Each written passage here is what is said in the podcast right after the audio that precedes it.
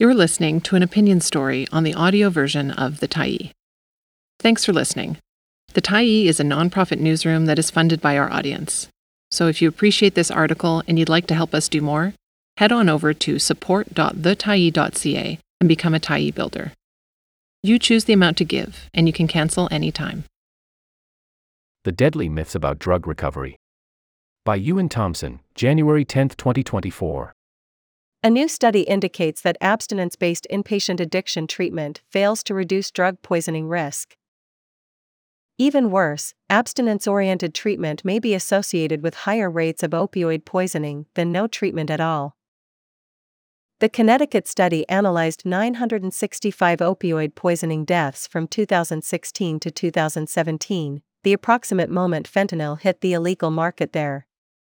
The deceased people had recently undergone one of several conditions no treatment, medication based, buprenorphine or methadone, treatment, or short term, less than 14 days, essentially referring to detox, or long term, longer than 21 days, addiction treatment in which medication was not provided.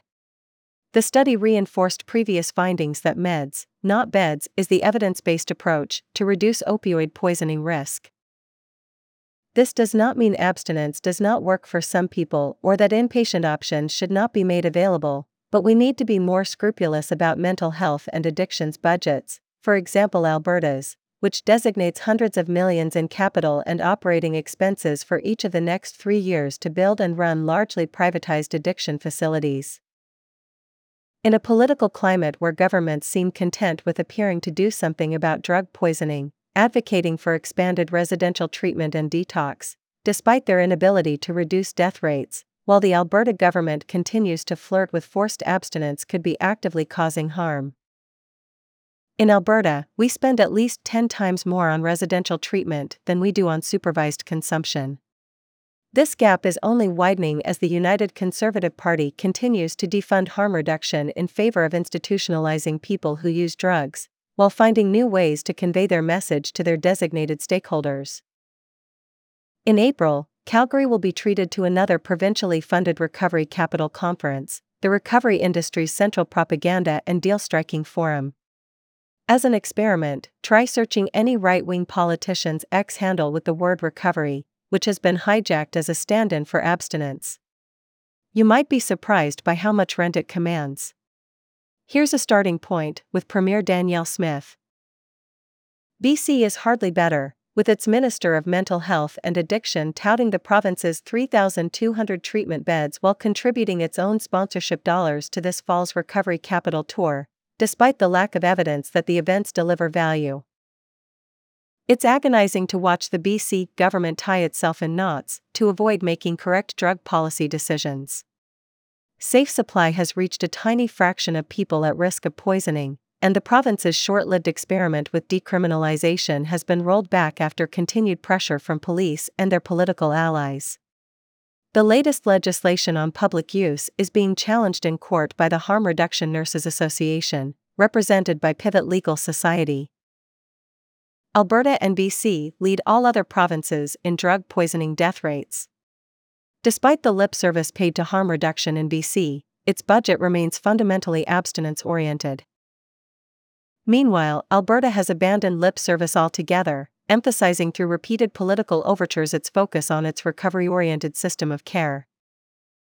Drug poisoning is no different. We continue making room for politicians, media, and even many advocates to misdiagnose and mistreat the biggest killer of young people in this country since the Second World War. Reinforcing the recent study on abstinence based inpatient treatment, a sweeping 2020 peer reviewed study of over 40,000 people diagnosed with opioid use disorder in the United States found that of six assessed treatments, only outpatient buprenorphine or methadone treatment protected against overdose or downstream opioid related acute care.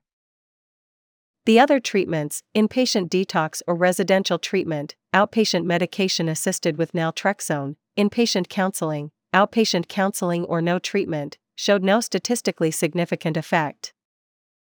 When I brought this up with Alberta's Ministry of Mental Health and Addiction, it responded that this 2020 study doesn't reflect the Alberta model, which provides rapid access to medications and integrates these into residential treatment facilities.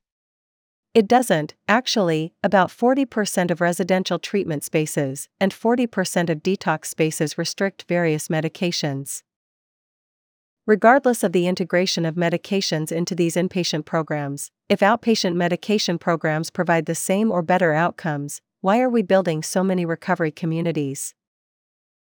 If you are conducting advocacy on drug policy, you should be well versed on five critical research findings of 2023. If you are not, I implore you to follow the links below and consider how they align with what you are saying publicly. Abstinence based addiction treatment does not reduce drug poisoning risk and could create higher risk than no treatment. Drug confiscation by police is followed by heightened drug poisoning in a 500 meter radius around the bust for weeks following.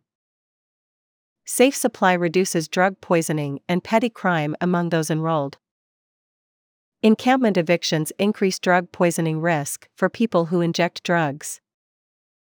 Overdose prevention sites and syringe service programs are not associated with higher crime. We continue to see right wing advocates moving the goalposts on these discussions. Adam Zivo has adopted this role at the National Post, for example, by reformulating criticism into victim narratives. To these folks, it doesn't matter if their arguments are rooted in evidence, the point is to delay expansion and implementation of badly needed programs and services to buy enough time to elect a more harm reduction hostile federal government. Many of these advocates likely also recognize the possibility of the public waking up to the golden opportunity to reallocate municipal, provincial, and federal budgets from police to social safety nets that have been decimated over the last generation. However, the continued incrementalism of even progressive speaking governments tells us that those in power are not interested in these outcomes. There are good reasons people call for expanded abstinence based services, despite the abundant evidence supporting alternative pathways. For many, abstinence worked for them, often after multiple attempts, and they want the same access provided more easily for people. Many parents are at their wits' end with youth who use drugs and turn to the only solution on offer residential treatment. Quite often, I hear from people exhausted after giving up their living rooms to unhoused friends or family members. Inpatient and sober living facilities offer temporary housing for those willing to pause or hide their drug use. Having failed to address the housing crisis, governments pass the buck to individuals who are provided few options beyond privatized addiction facilities to temporarily house their loved ones. Data on factors informing success rates of residential treatment and detox is not publicly disclosed by any province in Canada that I could find. For those who use drugs to endure hard living conditions, such as houselessness or ongoing abuse, institutionalization is unlikely to solve anything as the root causes remain. Conversely, someone who has their basic needs met and is looking to stop using drugs might just need a short, supported break to achieve lasting abstinence.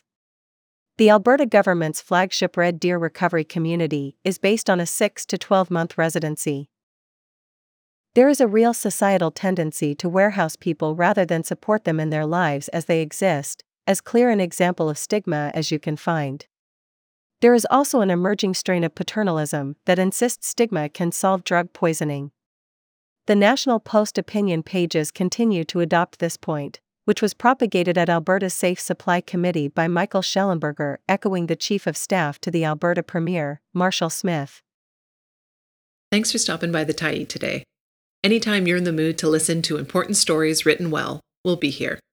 And if you'd like to keep independent media going strong, head over to thetyee.ca and click on the Support Us button to pitch in. Finally, big, big thank you to all of our Tyee builders who made this story possible.